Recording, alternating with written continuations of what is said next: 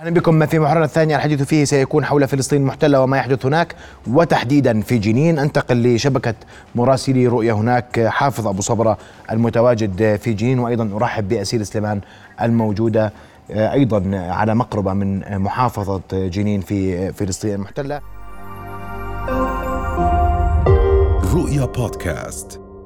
وأبدأ معك أسيل، آخر التطورات لديك، الوضع على الأرض. الحديث أن هناك عشرة أهداف متبقية للاحتلال في جنين، عملية القدس وأثرها على جنين قبيل هذه الساعات. تفضلي.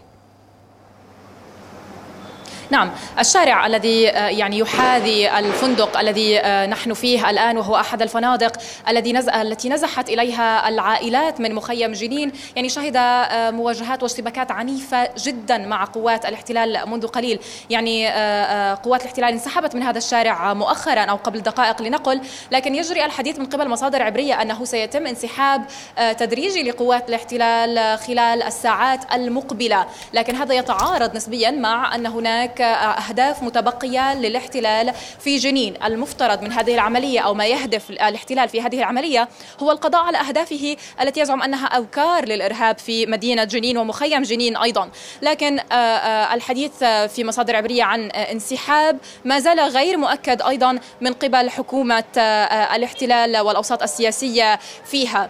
ارتفاع عدد الشهداء إلى أحد عشر شهيدا، أحدهم منفذ عملية العملية الفدائية هذا المساء يعني أو قبل ساعات، يعني ربما أوصل رسالة للاحتلال أن هناك سيكون رد قوي، وأنه لن تخمد المقاومة بمجرد سيطرة الاحتلال على مخيم جنين أو محاصرة المخيم، سيكون هناك رد من الداخل ومدن الداخل المحتل إذا أطبق الحصار على جنين ومخيمها، وما رأيناه وشهدناه من مشاهد لنزوح المواطنين والسكان والتنكيل بهم في أسيل أسيل اسمحي لي أسيل، سأنتقل مباشرة لحافظ أبو صبرا. حافظ، ماذا لديك؟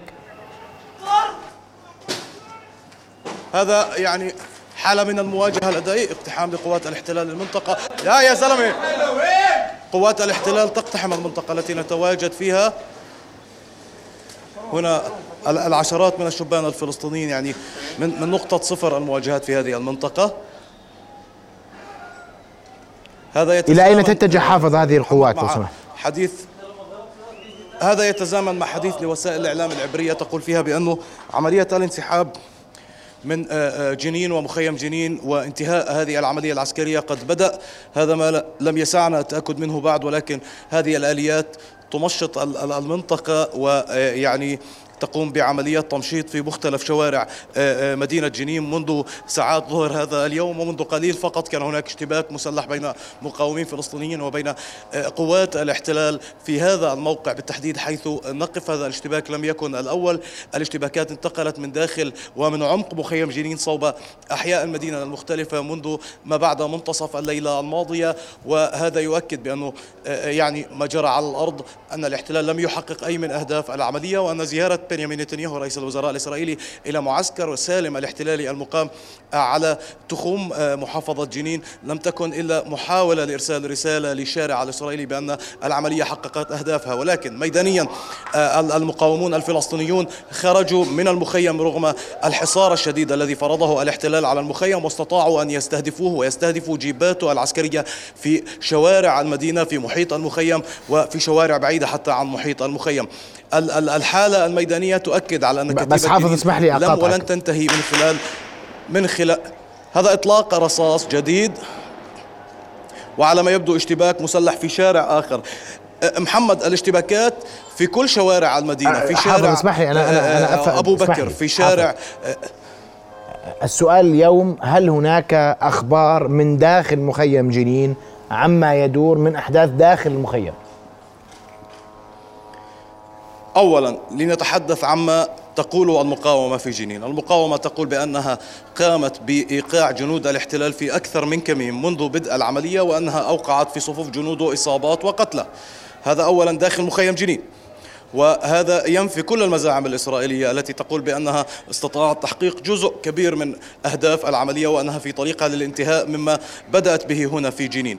ثانيا ما يتعلق بالحالة الإنسانية داخل المخيم مأساوية بشكل فعلي. مأساوية لماذا؟ لأنه لا كهرباء لا ماء ولا خدمات إنترنت ولا اتصالات داخل المخيم منذ ثلاثة ليالي، هذه الليلة الثالثة على التوالي. ثانيا البنية التحتية مدمرة بشكل كامل، وهذا يعني صعوبة ووعورة للطرق لدخول الخدمات الطبية، مركبات الإسعاف، المسعفين، وكل ما يتعلق بالمساعدات الإنسانية التي يعني بدأت تصل جنين منذ صبيحة هذا اليوم ومن أكثر من منطقة، بعد أن يعني قام الفلسطينيون في مختلف مناطق الضفة الغربية بالبدء بحملات لجمع التبرعات العينية وإرسالها إلى جنين. هذه التبرعات كانت تشتمل على المواد التموينية، الأدوية لأصحاب الأمراض. لكن حافظ هناك من خرج من جنين، من أبناء جنين، من أبناء مخيم جنين، هناك من غادر المخيم، والحديث كان كيف كيف يعني هل تم مقابلة شهود عيان تحدثوا عما يدور داخل المخيم حافظ؟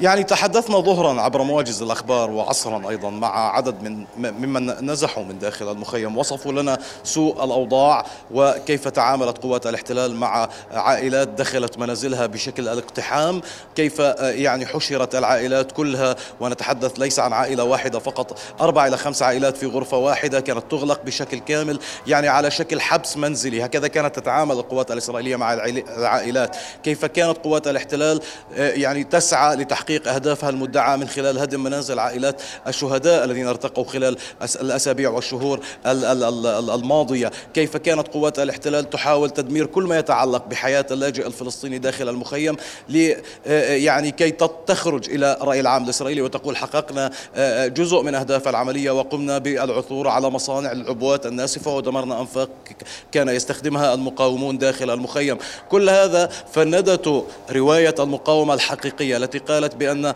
مقاتليها كانوا داخل المخيم، اشتبكوا مع قوات الاحتلال وتصدوا لهذا الاقتحام الذي أسماه نتنياهو باسم إجراءات عسكرية، ووقفوا حتى الرمق الأخير يقاومون ويتصدون ويوقعون إصابات في صفوف جنود الجيش الإسرائيلي. لكن حافظ أنت ذكرت معلومة تحتاج إلى توضيح، اسمح لي حافظ. أنت ذكرت معلومة أن المقاومة مقاو... الشباب المقاومين في في مخيم جنين غادروا المخيم، هل هذا تأكيد من قبل المقاومة أن هناك من غادر المخيم رغم الحصار، بينما كان الحديث صباحا من من عرين الأسود أنها توجهت للمخيم لدعم المقاومة هناك؟ يعني هناك بعض الالتباس في هذا الموضوع. هو ليس التباس محمد، ما, ما تقول المقاومة بأن مقاتليها كانوا داخل المخيم وتصدوا وخرجوا إلى محيط المخيم وإلى كل أنحاء وأحياء مدينة جنين وخاضوا اشتباكات نقلوا بها حالة العدوان من داخل المخيم إلى خارج المخيم ليشمل العدوان والاجتياح كافة أنحاء مدينة جنين. ومن هنا يعتبر المقاومون هذه نقطة إيجابية في أنهم وفروا أو يعني يعني وفروا على الاحتلال فرصة حصارهم داخل مكان واحد، وحققوا النتيجة الأبرز بأنهم خاضوا الاشتباكات وأكدوا على أنهم موجودين وأن الاحتلال لن يستطيع تصفية هذه الحالة النضالية من خلال الاجتياح مدته اثنتين وسبعين ساعة وهي مدة العملية العسكرية حتى الآن. هي محاولة اقتحام جنين وليست اجتياح جنين. حافظ أشكرك كل الشكر. أنتقل لأسيل مرة أخرى، هل استمعتي لروايات شهود عيان حول ما حدث في جنين بعد أن غادرت؟ تحدثت أنك في فندق تتواجد فيه عائلات غادرت مخيم جنين. نعم، في الحقيقة هناك عشرات إن لم تكن يعني مئات العائلات التي غادرت المخيم، ولجأت بعضهم لجأوا إلى بيوت العائلات الأخرى التي يعرفونها في المنطقة، والبعض الآخر جاءوا بعائلاتهم الممتدة إلى الفنادق ليقيموا فيها، وهذا أحد الفنادق فندق السينما الذي نحن فيه حاليا، والذي يشهد محيطه يعني مواجهات عنيفة جدا. السكان يقولون الذين نزحوا يقولون إنهم تركوا أوراقهم الثبوتية، تركوا ملابسهم، خرجوا بالملابس الملابس التي يرتدونها فقط، قضوا ساعات طويلة من الجوع حتى وجدوا مكانا يأويهم ويوفر لهم الغذاء. طبعا نعلم أيضا أن حملات جمع المؤن والغذاء لم تبدأ إلا بعد ساعات من إدراك حجم الضرر وحجم الحصار الذي وصل المخيم. في الحقيقة أيضا يعني أحد الشبان الذين نزحوا مع عائلاتهم إلى هذا الفندق هو الشاب همام حازم الذي تفضل بعد إذنك، يعني جاء جاء مع عائلته لهذا الفندق كي يحتموا من قصف الاحتلال. طبعا جاءوا قسرا ووجدوا في هذا الفندق ملاذا، يمكن أن نقول هذا في ظل القصف. يعني همام، إيش اللي صار بالتحديد فور خروجكم من المخيم؟ طبعا شفت عائلات أخرى من الجيران نزحت معكم. صحيح، كنا متواجدين داخل البيوت وفجأة قاموا بإطلاق الصواريخ بشكل مباشر على المخيم، وبعد ذلك قاموا بالحصار من جميع الاتجاهات. كبداية منعوا الجميع من خروج المخيم، مع دخولهم شوي شوي للمخيم بلشوا بالتركيز على خروج العائلات لدخول لمقاومة شبابنا في مخيم جنين. في نقاط مواجهات عديدة يتمركز فيها الشبان ويتواجه فيها مع قوات الاحتلال، هذا أيضا يؤدي إلى نوع من الفزع. لسه دخان أو خلينا نقول قنابل الصوت وقنابل الغاز قادر أنها توصل لداخل الغرف والفندق اللي احنا فيه. صحيح، كانت كبداية عمليتهم داخل مخيم جنين، لكن مع الوقت اتوسعت لداخل المدينة بشكل مباشر وكبير وبدأت عمليتهم تتوسع. هل هناك إصابات بين الشبان لا تزال محاصرة داخل جنين؟ نعم. هل هناك نعم. إصابات تزال محاصرة داخل المخيم؟ إلى أكثر من مئة وعشرين إصابة، تقريبا عشرين حالة منها أو من حالات الإصابات خطيرة جدا. أي نستطيع أن نقول يعني أن لا سمح الله قد يكونون شهداء مرتقبين. عشرين حالة خطيرة جدا وأكثر من مئة وعشرين إصابة. هناك أيضا أكثر من خمسمئة حالة اعتقال، بعضهم اعتقلوا وهم جرحى. نادي الأسير قال أنه لم يستطع أن يحصي أعدادهم بشكل دقيق أو نعم. حالتهم الصحية كما نعم. قلت، بعضهم جرحى لأنه لم يستطع التواصل مع عائلاتهم، عائلاتهم محشورة ومحاصرة داخل المخيم. أشكر كل الشكر أسيل سليمان، وأشكر أيضا مرة أخرى مراسلنا حافظ أبو صبرا اللي كان متواجدا في جنين. شكرا لمراسلنا هناك. رؤيا بودكاست.